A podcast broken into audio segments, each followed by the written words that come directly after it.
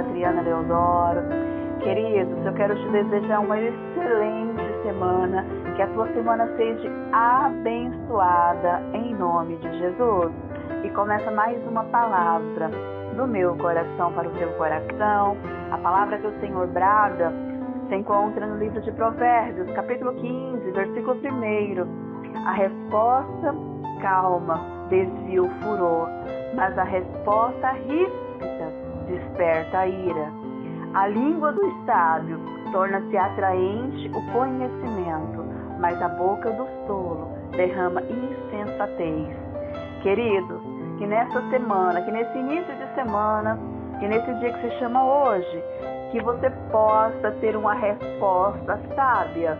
Você não sabe o que você vai enfrentar no decorrer desse dia. E se cabisbaixo, mas que nos seus lábios venha ter uma resposta sábia. Que você possa ser sábio. A resposta ríspida desperta a ira. Muitas vezes alguém nos machuca, nos fere com palavra.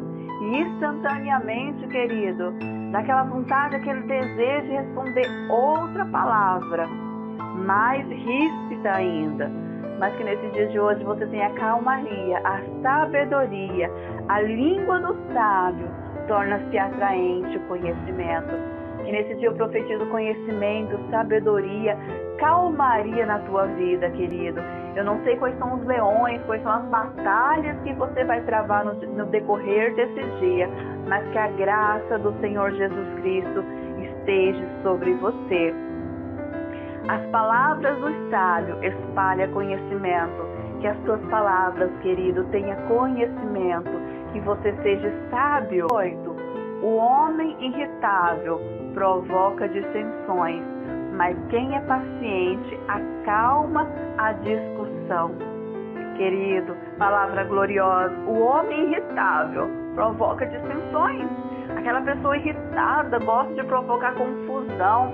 Às vezes de um pingo faz um maremoto, faz virar ondas e mais ondas.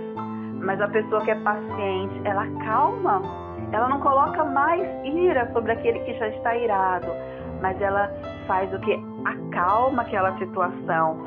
Que nesse dia de hoje, querido, você seja calmaria na vida de alguém, que você possa apaziguar alguém que está nervoso, alguém que está preocupado.